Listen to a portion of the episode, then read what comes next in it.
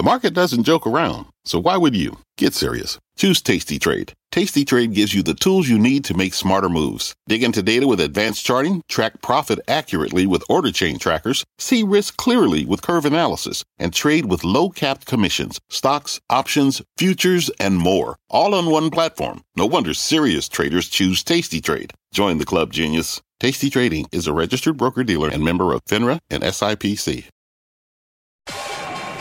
My mission is simple to make you money. I'm here to level the playing field for all investors. There's always a bull market somewhere, and I promise to help you find it. Mad Money starts now. Hey, I'm Cramer. Welcome to Mad Money. Welcome to Cramerica. Other people make friends. I'm just trying to make you a little money. My job is not just to entertain, but to teach you. So call me at 1 800 743 CBC or tweet me at Jim Cramer. Is it finally time to dust off the March playbook? Remember, this market got crushed in February as we realized the Fed wasn't done tightening. Then we had some banks collapse in early March, and we stopped worrying about the Fed because we figured the economy had to be weakening. That led to a wholesale shift into tech and out of finance. That turned into a launching pad for a multi month run led by the mega cap techs, especially the magnificent seven. So, could a similar situation be coming together now after weeks upon weeks of pain? The house of pain. That may be what we saw today. Dow advancing 127 points, S&P gaining 0.81%, and then Nasdaq jumping 1.35%. It was a total shakeoff of the endless selling, and it really didn't start happening until later in the afternoon. While it's hard to believe that history could repeat itself, especially within eight months, I got to say the setup seems remarkably similar, even if the starting point's very different. Yep, today we had a bit of a replay from March where newfound worries of a recession from demand destruction overwhelmed those who were fretting about an inflationary spiral of growth that seemed impervious to all the Fed's rate hikes. We just don't know if this is merely a one day respite, though, or maybe the start of something bigger. Hey, come on, after the charnel house we've been through, a few hours of higher prices looms larger than maybe it should. It's been down so long it looked up to me today. To give you some context here, let's rewind the tape to the spring. In March, we had the collapse of a few highly visible banks, which set off a wave of fear that all of the regional banks might be going down like dominoes. That fear caused a collapse in Treasury yields, a run toward the most solvent companies, and an abandonment of any company that needed to borrow money to make the numbers, as a recession appeared imminent. As the mini bank crisis dragged on, Treasury yields plummeted out of fear, and it seemed like the Fed might finally actually be done tightening. At the very least, they paused. And that was when the Magnificent Seven were born. And by the way, they were born out of desperation. The desperation of finding companies that had a lot of cash didn't need to borrow. They were flush. Now, we all know what's happened since then. The economy didn't stall. In fact, it accelerated. The Fed started a new round of rate hikes, and it made clear that interest rates would stay, and we use this phrase over and over again, higher for longer.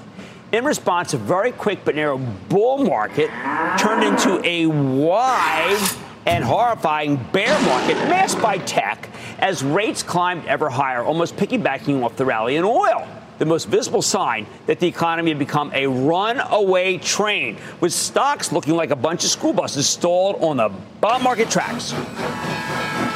That is until today. See, today, oil, which had been hanging on by its fingernails after a brutal reversal two days ago that caused it to lose the $90 level, suddenly just got annihilated, falling more than 5 bucks, 5%, fully more than 5% to 84 bucks and change. This thing was 94 a couple days ago. It was a breathtaking decline brought on not by new supply from the Saudis or the Russians or even the Permian Basin, but by a collapse in demand.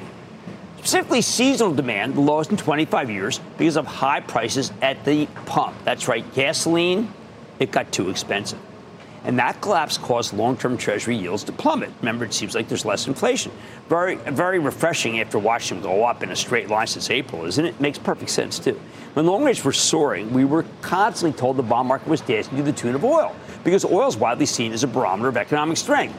Today, we realize it's possible that the turbocharged oil rally may have been nothing more than a charade, a sham even, something brought on by a short squeeze that ended when oil couldn't take out 95, let alone $100. Sellers, actual sellers came to the market, and the refiners no longer seem to be begging for more oil because gasoline demand's been drying up at these high prices. It happened overnight. I mean, literally overnight. Now, there are a host of important indicators that are showing a much more mixed picture right now in the economy. We still have robust job growth and business formation, according to John Gibson the other night that we had on the CEO of Paychex, which is the largest payroll processor for small and medium sized businesses that are doing so well. The manufacturing economy is certainly humming. Maybe that's that infrastructure money. There are parts of the country where companies still can't find enough people to hire. We know there's still inflation flaring in many places. Plus, between the Fed and the Treasury, way too many bonds are being sold, which sends those Treasury yields higher. Remember, it is still a market, there's too much supply. But for a brief moment today, we saw the division between the flush and the naked, and the money rushed to the companies that were flush while running away from those that need to borrow. That's just like the March bottom. So was today a real repeat of March, replete with cascading bank stocks and the commodity stocks being clubbed into submission? I know you don't want to hear me say this, but we can't be sure. We have an auto strike that threatens to get out of control with both sides hardening and billions being lost in this country because of the disruptions. Autos are a meaningful part of the GDP. They can't bring the economy down by themselves, but a strike can throw a lot of people out of work.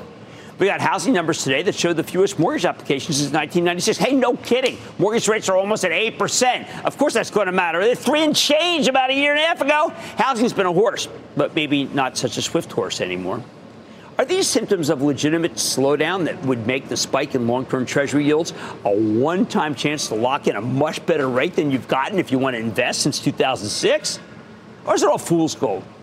Truthfully, again, you don't want to hear this, but I don't know. Isn't it better just to own that? I don't know. But here's the good news: we don't have to wait that long to find out. We don't have to wait on Friday morning at 8:30 we get the September non farm payroll report. That's the single most important set of government statistics out there. And that's not just uh, my opinion. Everybody knows it, including the Fed. Now, I have examined the long term impact of every single report that comes out from the government, and the only one with true staying power to influence both stock and bond prices is indeed the non farm payrolls report. If it shows more layoffs than expected and slower wage growth, it'll be hard to justify the relentless rally in interest rates.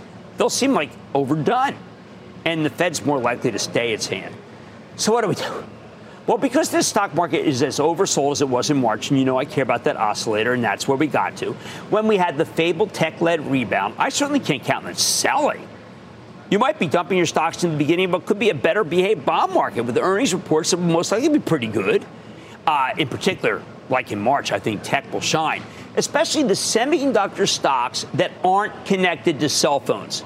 Hey, somebody downgraded Apple today and the stock went up. What does that tell you? We've been buying some tech for my Charitable Trust, which you can follow along by joining the CNBC Investing Club. Purchased some yesterday. At the same time, the economic weakness could, could change the Fed's approach is going to hurt plenty of companies. Here's the ones you got to think about retailers, banks, and housing. In March, it was really just the banks. Now there are far more sectors that are, let's say, on the ropes Last night I left here having watched videos of the usual billionaire suspects telling us on air the regular litany of negatives about the coming collapse of our great nation on the altar of the national debt. I watched hedge fund managers, many of whom were probably likely short bonds, telling us to get out of bonds now because it's too late, because bond prices are going to get crushed as interest rates soar because of hyperinflation. I saw moguls blast anyone with even anything remotely positive to say, calling them out as charlatans, as naive bulls. I did not hear one person, certainly not one billionaire, say it was time to buy anything. Now, uniform negativity doesn't always mean we're about to bottom. Neither does this market's extremely oversold position, uh, nor the decline in oil. But let me put it this way we certainly have plenty of tinder for a rally. There are some Kingsfords lying around and maybe even a Duraflame or two. You get a weak payroll number on Friday, then I think we can get a narrow repeat of the rebound we saw in March. Bottom line, Maybe all that needs to happen is for the frantic bond sellers to slow the pace of their sales. They don't even have to stop, they just have to be less desperate.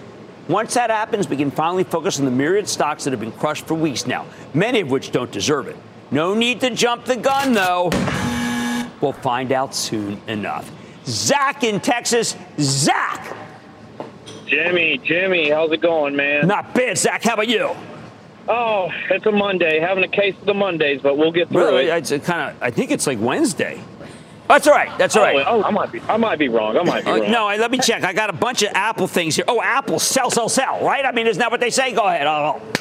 Yeah, that's what it is. Look, yeah, man, Apple's only down 30. Time to dump it, right? I mean, we got to get out of that one. What's happening? Look, look, man. I've been trying to pull the trigger for years, but here's what I, here's what I'm on. In the next five years, where do you see Target stock going?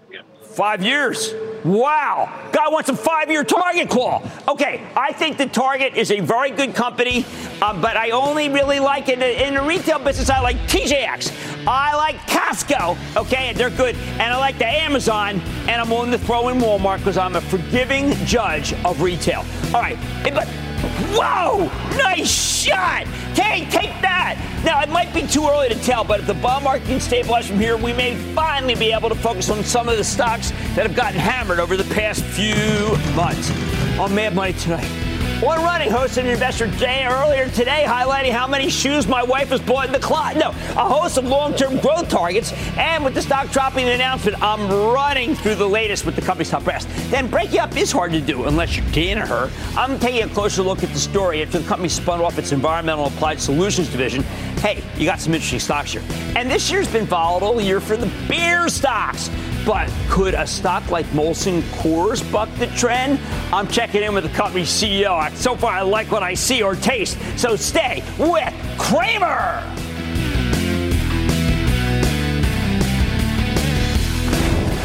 Don't miss a second of Mad Money. Follow at Jim Cramer on Twitter. Have a question? Tweet Cramer. Hashtag mad tweets. Send Jim an email to madmoney at cnbc.com or give us a call at 1 800 743 CNBC. Miss something? Head to madmoney.cnbc.com. You seek the key, but first, you must learn the ways of precision, craft, and performance with Acura's all electric ZDX. With a premium Bang & Olufsen sound system up to a 313 mile range and a Type S variant with an estimated 500 horsepower, the ZDX is their most powerful SUV yet. Unlock the energy when you visit Acura.com to order yours today. Fact running a business is not getting easier on your wallet. With higher expenses on materials, employees, distribution, and borrowing, everything costs more.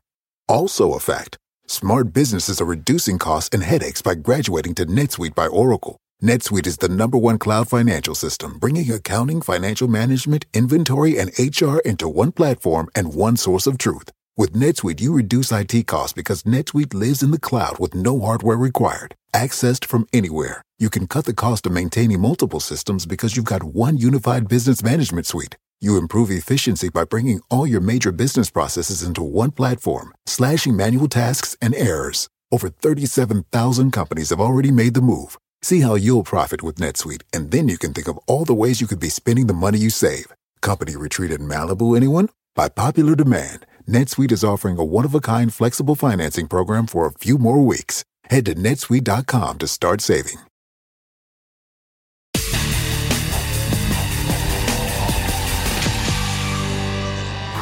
What in the world happened to the stock of On Holding today?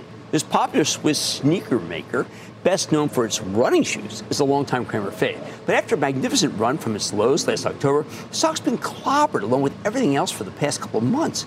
It's fallen from $37 at its August highs down to $25 now, including a nearly 4% decline today, even as the rest of the market rebounded. See, On Holding had a chance to reset the narrative at its Investor Day event today, but Wall Street didn't seem to like what they had to say. Didn't matter these guys rolled out some very ambitious long term targets. They say they can double their full year net sales by 2026. That's pretty solid. Market only seemed to care that management didn't raise their full year forecast for this year. I think that's a very short sighted reason to sell an extremely high quality company. But do not take it from me. Earlier today, we had a chance to catch up with On Holdings' two co CEOs, Martin Hoffmann and Marc Maurer. Take a look. Gentlemen, welcome back to Mad Money. Super happy to be so back. glad to be back. All right, Martin, let me start with you. You had this analyst day, and I think it was very encouraging. But you out, you put out some incredible targets, doubling net sales between 2023 and 2026, exceeding 60% gross uh, profit margin. How can you do that? Yeah, we had a we had a great day here. Uh, it was so good to finally be able to bring our investors here to really experience what on what our culture is all about. Uh, was a day was full of innovation, product, uh, but also the numbers that that you mentioned. Uh, so we continue to dream on. Uh, we want to triple our uh, double our sales in the next three years, reaching 3.55 billion net sales by the end of 26, and we want to even accelerate on our profitability targets Um, so our aspiration is to reach 18% plus adjusted EBITDA uh, target at the at the end of 26. We have a lot of momentum in the business. Uh, we talked a lot about uh, what are the growth opportunities that we have, and uh, I think everyone left super excited. Well, I've got to tell you, I know I was, and I've been a big supporter of yours. I felt at 20, look, 35 comes down to 25. It seems cheap, but I got to have people understand, Mark, when you talk about elevate, expand, establish, what do you mean? Yeah, look, Elevate, we're speaking about what we've already been doing in the past. So we're speaking about the opportunity that we still have in running. We speak about the opportunity that we still have in trail. We speak about the opportunity that we have in geographies like uh, the US or, or the UK. And then the next vector is, you know, things where we just started. So, for example, we feel, you know, we're just getting started in markets like China. We feel we still have a huge, uh, you know, huge room for growth in own retail. So this will be a key growth vector going forward.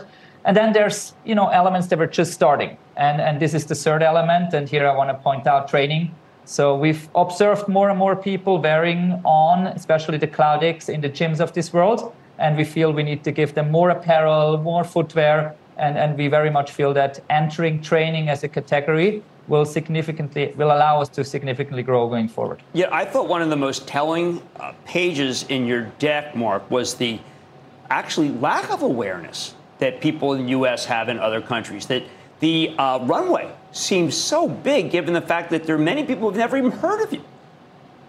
Yeah, I mean, in Switzerland we have 47 percent brand awareness, right? Which means we still have 53% um, left to 100%. In the US, we're not even close to where Switzerland is. So we're investing a lot in brand build. We're investing a lot in athletes. We want to create bigger moments. And one of those was around the US Open, um, you know, where Ben Shelton made it to the semifinals. And it really shows basically that investing in these big brand build moments works for example, our search on on tennis apparel and on as a tennis um, brand was up by 1,000% in the US through the US Open. So these are some of the big bets that will continue to, to enter. All right, so Martin, it is confusing to me. I was in a stock picking contest and I said I want on, and there was a wag, someone who was critical of me, who said, are you not aware about the inventory problem? Four of the analysts asked about inventory. There's too much inventory. I came back and said, I think I want good inventory, not bad inventory. But they just chided me and said, Jim, you don't know how to read the balance sheet. Could you, as the CFO, explain to the people who don't believe in on that your inventory situation is not a detriment to your progress? Yes, so our inventory situation is that our inventory levels are a bit elevated because of the disruptions that we had in the aftermath of, uh, of COVID. But it is all fresh and good inventory, which we expect to sell at full price, which will drive the growth over the next uh, quarters. Um, so we feel we have work to do in getting that down but we don't have a risk to our profitability. Okay, very good. That's important because a lot of people continue to tell me they're short the stock or whatever. I say good inventory, I want it. Bad inventory, if they don't have it, we're fine. Now, there's a page uh, in your deck, Mark, that I thought was very good having gone to law school, but I want other people to understand. It's called the fourth pillar, sui generis. What do you mean? Yeah, we mean creating new silhouettes that the world hasn't seen, right? So I think where we're coming from is basically, you know, you can protect technology, you can patent uh, what we call CloudTec, but what you can't really, or what is very hard to patent is, is design and looks. And so what we're doing is we want to establish new silhouettes, new franchises like the Cloudnova that the world hasn't seen before. And then On owns these silhouettes. So we're going to bring more of those products to the market. And you know, we're also very, very happy to very soon, actually in a few days, um, be launching a new product called the Cloudtilt uh, together with a pretty famous fashion company. And so this will be another example of a sui generis product. Well, let's talk about fashion. Uh, one of the things that astounds me, and I was talking to Regina Gilgan, my executive producer, and my wife Lisa Kittley, who has too many pairs in my closet. And Martin, what, what everyone seems to be coming together with in the, uh, I'd say where you have awareness, is that you are a fashion shoe, not just sports, but worn with nice clothes. Highly unusual. Now, I'm not talking about worn with jeans. I'm talking about worn with dress up. Now, I also think that that's sui generis. I've not seen other brands be able to do that.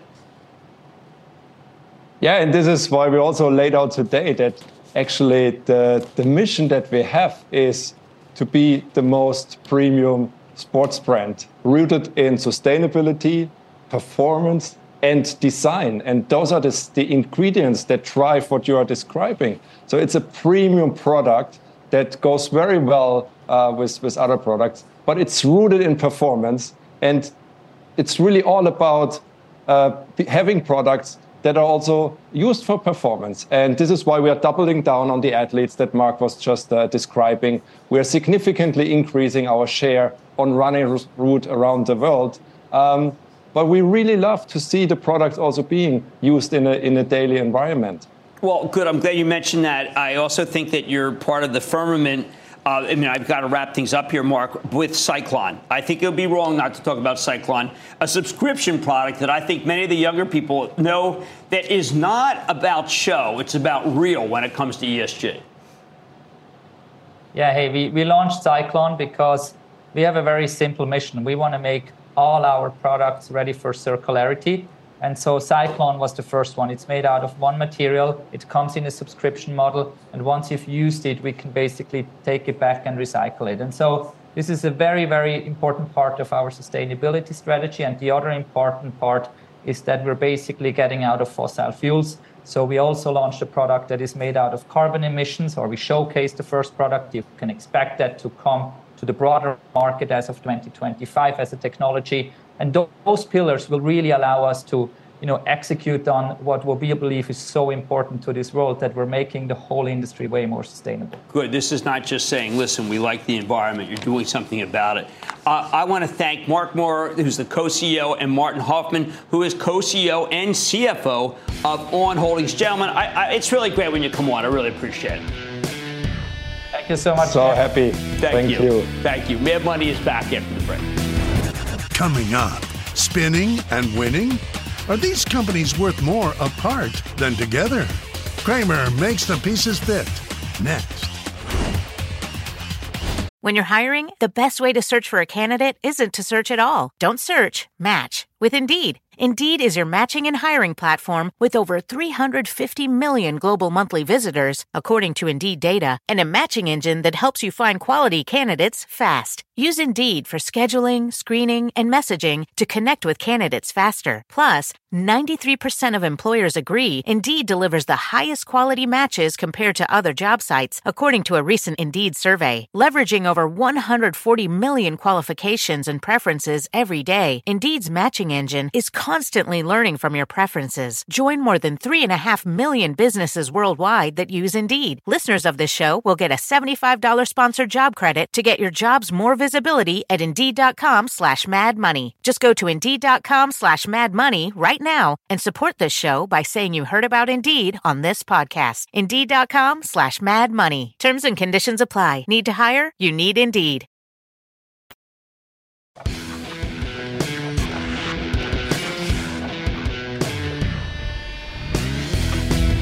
On Monday, we got not one, but two long awaited breakups. Danaher, the life science and diagnostics titan, spun off its environmental and applied solutions division as Veralto, while Kellogg split into WK Kellogg for the North American cereal business and Kellanova for its growth oriented snack food business. Now, none of them has gotten much love here, thanks to the miserable tape. Hey, that could be changing, right? I think it's worth taking some time right now, though, to go over these post breakup companies because both moves could unlock a ton of value for shareholders, particularly if the tape gets better. Tonight, we'll start with the Danaher spinoff, and later this week, we'll cover Kellogg. Now, Danaher is a stock we bought for the Charitable Trust early last year, and I think it's a pretty straightforward story. This is a company that spent many years unloading side businesses to focus on its fast growing life sciences and diagnostics divisions but they still had some unrelated legacy operations, like their environmental and applied solutions division. These things just don't really belong under the same roof, so Danaher spun off Veralto to create two pure plays. The idea here is that the new Danaher will get a higher priced earnings multiple, more about that later in the show, as a life science and diagnostic pure play. Because it'll have faster growth and higher margins now that Veralto's gone. Meanwhile, maybe Veralto will get more appreciation as a standalone company because nobody really cared about it as a small division with Danaher. This is a business that's all about water quality testing and product identifiers. And hey, Veralto's good at what it does. They're essentially uh, essential to municipal water suppliers, including right here in New York City, which has some of the best tap water in America. You know, I never understand why restaurant patrons ask for expensive flat bottled water in New York. We got the best water there is in the country. Veralto's technology helps us disinfect up to 2 billion gallons of water every day. When you dig into the financials, there's also a whole lot to like here. For those of you who don't remember, Danaher spent decades acquiring businesses and then making them more efficient. They were the best at this in the world. But then conglomerates went out of style in the Wall Street fashion show, so they decided to become more focused. And uh, businesses like Veralto, they just no longer fit in. However, this newly spun off company has spent 20 years benefiting from Danaher's excellent management. Roughly 57% of Veralto's total revenue comes from recurring sales, which is not quite as high as the old Danaher 75% recurring revenue rate before the spinoff, let alone the new Danaher, but it's still pretty impressive. And the business isn't particularly capital intensive, so Veralto is consistently able to convert 100% of its net income to free cash flow. Very strong. Going forward, Veralto expects to retain a modified version of the old Danaher strategy, which is not only focused on constant self improvement, but also strategic mergers and acquisitions. Basically, as a standalone company, they can take their cash and use it to roll up the water quality and product identification spaces, of which there are many small acquisitions to make. At its Investor Day event last month, Veralto's management said they'll have greater flexibility to use their cash to make smart acquisitions. They no longer need to ask permission from their old parent company, something they weren't going to get within Danaher, because Danaher wants to be a life science play. They don't want to double down areas that aren't growing that fast. As for the remaining slim down Danaher, I won't go as deep here because this is a stock I've recommended for years. Although it's been a real dog of late. We'll talk about that next week when we do our Investing Club conference. Danaher is a supplier of everything from big ticket items to uh, common consumables for life sciences industry customers. And they also offer all sorts of services. But the key point to understand is that Danaher is now a pure play on life sciences and diagnostics. Without the Veralto business, their overall growth rate should improve. In fact, it'll get even more of a boost when Danaher completes its $5.7 billion acquisition of a company called Abcam. That's a British life sciences company focused on antibody treatments. Now, those of you who followed Danaher for a while know that the past couple years have been real rough. This stock set an all-time high way back in September 2021. It's basically been drifting lower ever since. A lot of that's because Danaher's diagnostic business made a fortune from COVID testing, not to mention all the farm and biotech equipment they sold for vaccine development. That's why the stock went from a split adjusted price in the 130s at the end of 2019 to its all-time high of 2000, uh, $296 and change in September 2021. But like all the other COVID winners, there was a post pandemic hangover as Danaher lapped those high numbers and then customer inventory levels became elevated because so many orders had pushed forward. In response, to stock got clobbered. Don't we know it for the trust? It's been difficult to own.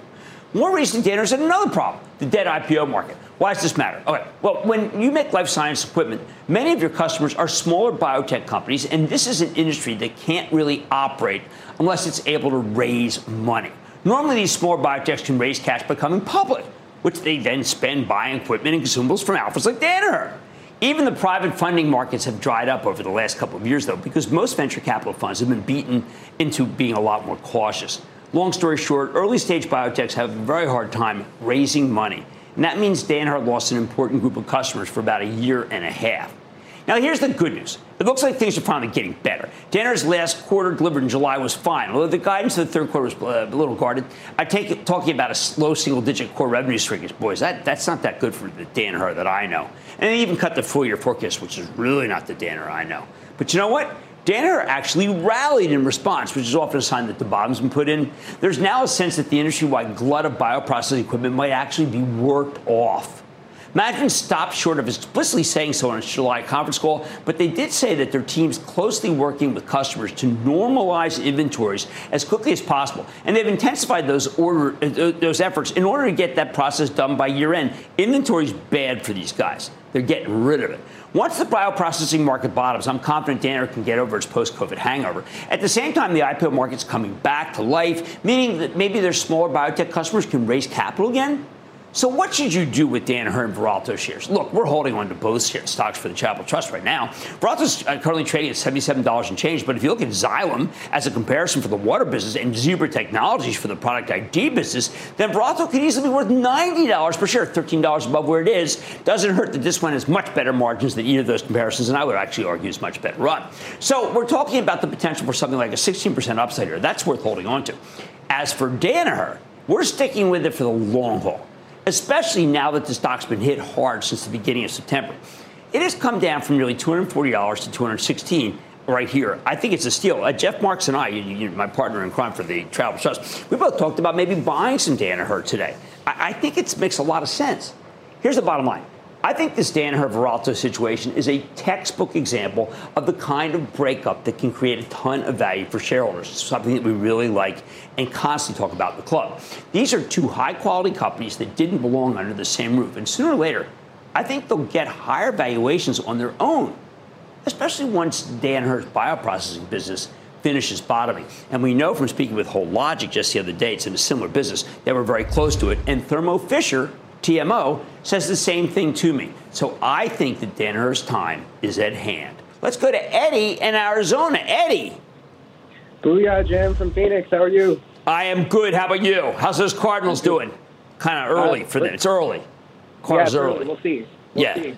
very early. Hey, before I before I ask my question, I just want to thank you so much for everything you and your team do. I, I, am 36 now, but I grew up watching you with my mom back on like the Pablo and Cramer days and Mad Money. No, that's great, Eddie. That means a lot to me because I, I felt if we get people young, they could be with us for yeah. the rest of your life. That's exactly what a Colgate wants to do. That's what yeah. a Clorox wants to do. So we're doing it right with this, not consumer packaged sure. good, but financial information. How can I help you? Yeah. Well, my question for you today is about XPO. Well, more about the spinoffs. So. I own XPO, um, one lot of XPO. It's now risk free. I, I, took my cost basis out. I'm a charter club member, so I took the lessons from you, removed my basis.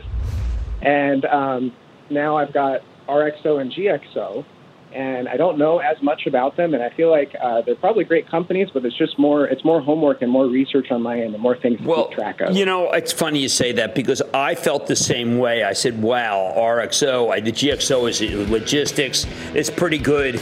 Uh, look, they're both good. You took your cost bases out. I think you can let them run. I think they're both really good companies, and thank you for those kind words. It means a lot to me. Right, guys, I think Danaher and Veralto are two high quality companies that are better off on their own. And I think both be rewarded with higher valuations now that they're not under the same roof. I think we should be thinking about buying more Danaher right here ahead of my club meeting next week.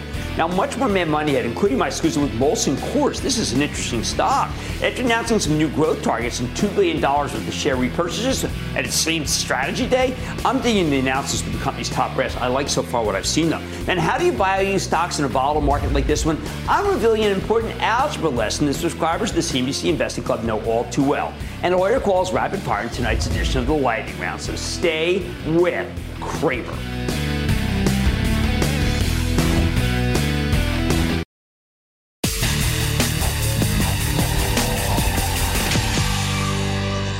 Cramer. this has been a crazy year for the alcohol industry, especially the light beer space, where the previous kingpin, Bud Light, made some marketing missteps that opened door for its competitors.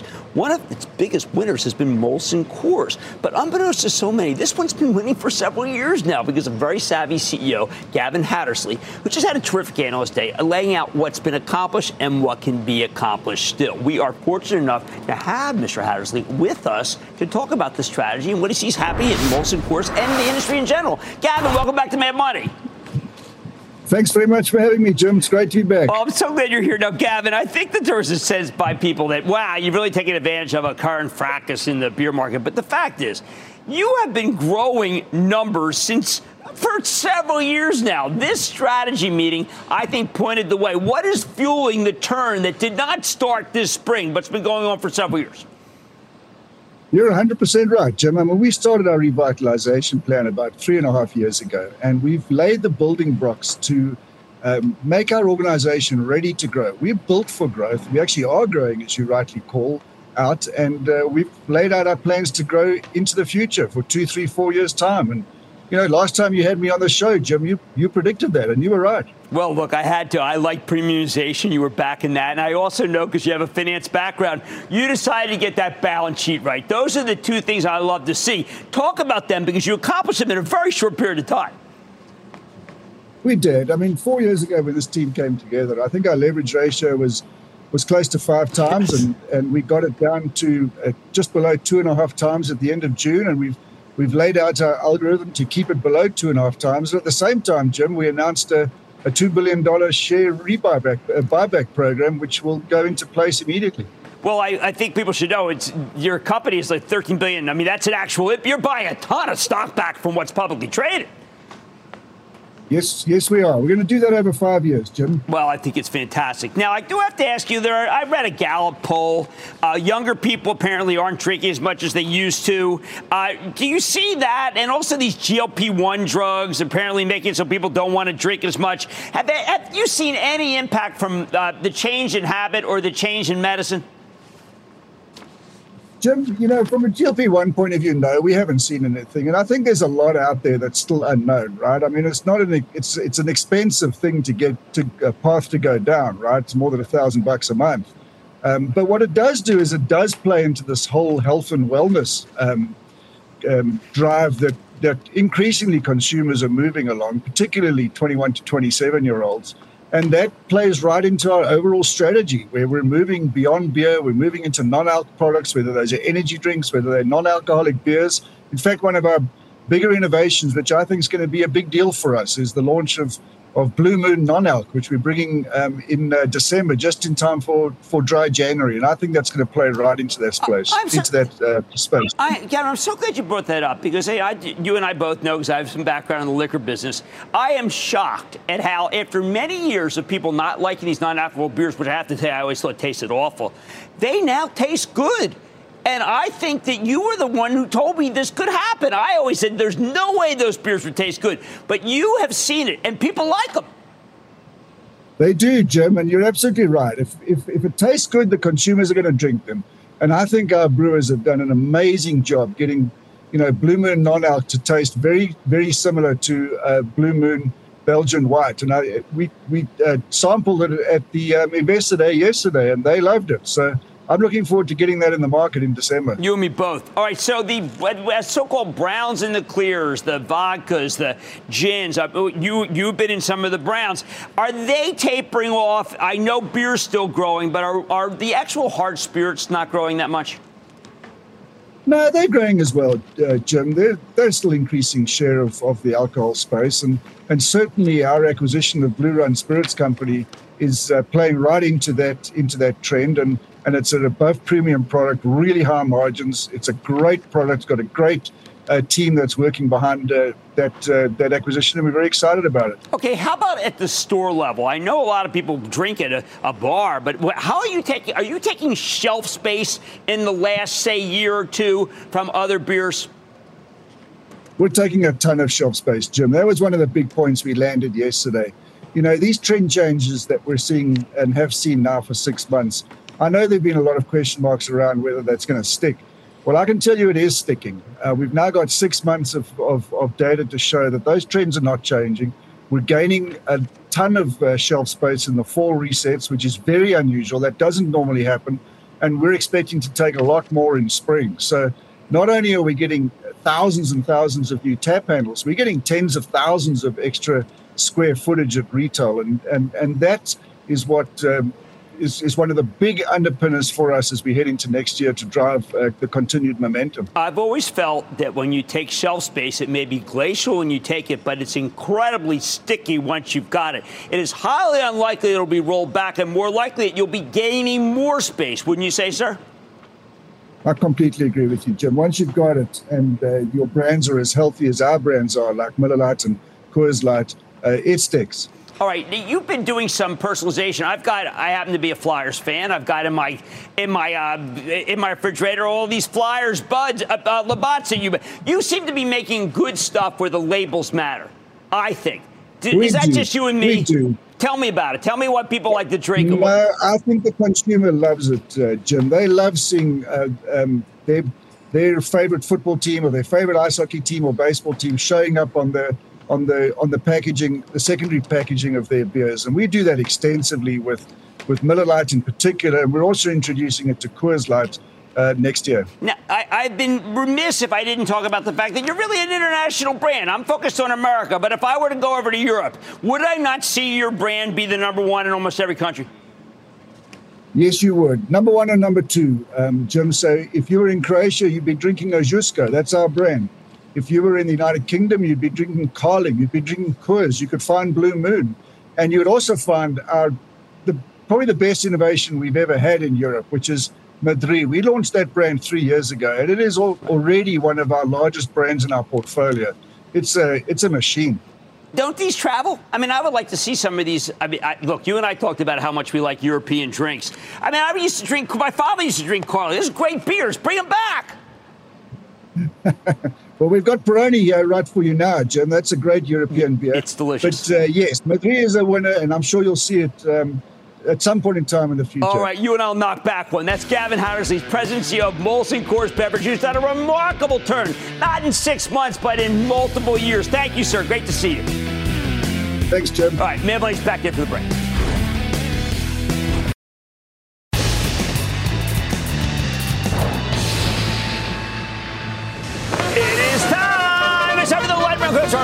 776 550 plan sound.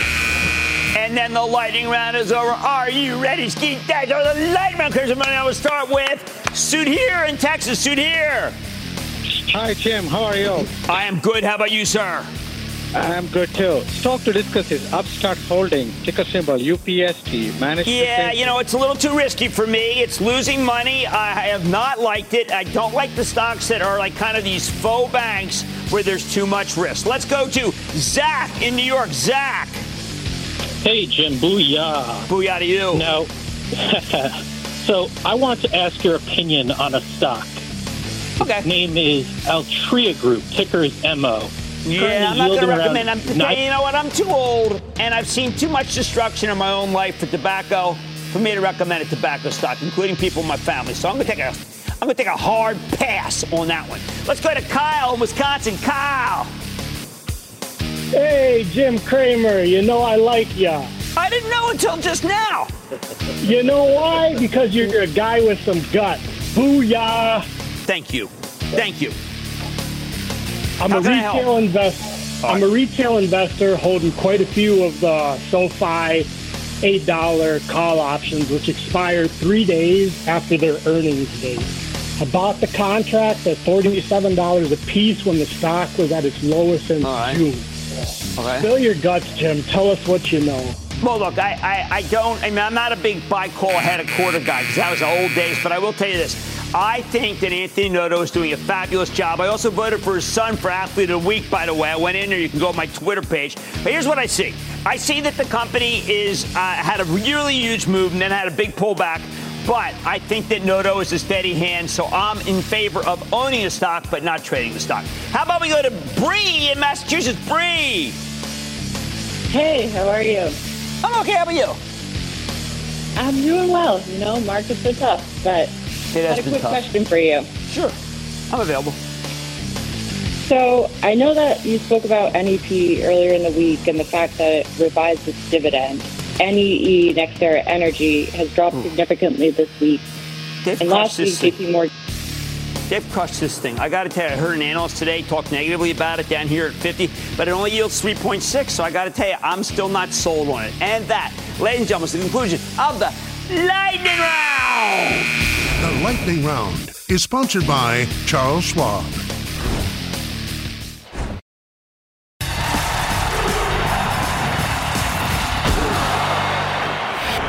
How do we value stocks in this terrifying whipsaw market? At the CNBC Investing Club, we call it solving for M, with M meaning the price to earnings multiple, what the market's willing to pay for a company's future earnings. Don't freak out about this, please. It's just a bit of algebra. You all took it. If you want to know where a stock's headed, you need to figure out how much a company can first earn per share in the future. That's the E.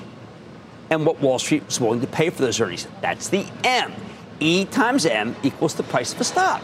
Jeff Marks and I are constantly trying to figure out the M. Mentioned all the time on the network is the multiple before we buy anything for the Charitable Trust because it helps us compute a price target for you. So let me give you an example. Let's say you got a stock. Uh, it's okay, an airline. It looks like it can earn six bucks per share, okay, for next year.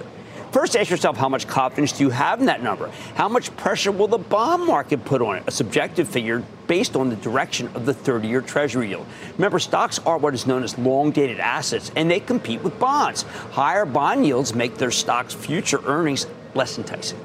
All this factors into how much people are willing to pay for Delta in the, in the future, in the out years. In a calm bond market with uh, travel booming and tame oil prices, it'd be a no-brainer to buy an airline stock at say 10 times earnings, roughly half the current uh, multiple in the entire S&P 500.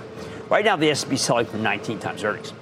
At this very moment, though, the airlines are getting pummeled along with the whole transportation index. Fuel costs are high, even after the big breakdown in oil today. Same goes for the yield on 30-year Treasury. So I don't want to pay 10 times earnings for Delta like I normally would. Hey, let's. Why don't we do this? Why don't we just slash it to five times earnings? now you multiply the forward earnings estimate six by five, the multiple, and you get 30 down six from where it's currently trading, meaning Delta stock is likely headed lower based on this price earnings, earnings or PE analysis. Here's another example. Last night we had Macy's on the show. Right now, the analysts who cover Macy's on average think you can earn a little less than $3. This is an $11 stock, meaning that it sells for less than four times earnings, one of the lowest in the entire market, staggering low. Remember, the average stock in the S&P 500, as we just mentioned, is 19 times earnings. Now, since the stock of Macy's, it's insanely cheap. Does it deserve that? No way. When you see a price earnings multiple that's low, only one fifth the S&P 500's multiple, it is, though, a vote of no confidence. It says money managers are all betting Macy's can't make the numbers. They'll have a weak Christmas and won't be able to refinance this considerable debt load because rates keep going higher. And things are only going to get worse for its customer base. Many use the Macy's credit card. The market's saying that there'll be credit card big defaults inevitable when you see the yield in the 30 year keep soaring and consumers tightening their belts. That's why the price earnings multiple is so low. The multiple says a lot, and it is very worrisome for Macy's. But let's say the outgoing CEO, Jeff Gennette, and his replacement, Tony Spring, that we had on the other night, are right. That it's a good holiday season.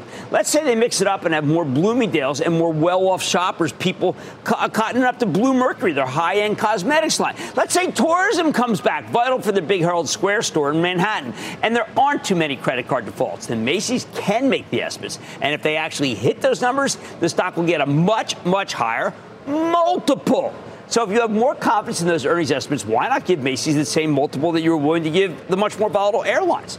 Let's say you pay five times earnings for this one. Well, then you'd have a $15 stock, three times five, up from 11 and change right now. Now let's go back to what we said in the investing club if we wanted to buy Macy's for my charitable trust.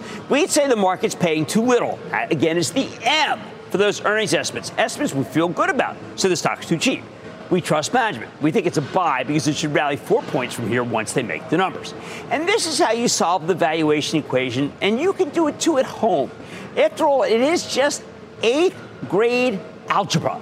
Dust off that part of your brain and you'll know what to pay for a stock. It is that straightforward. As long as you factor in all those variables, the variables we talk about every day in the club and right here on Mad Money.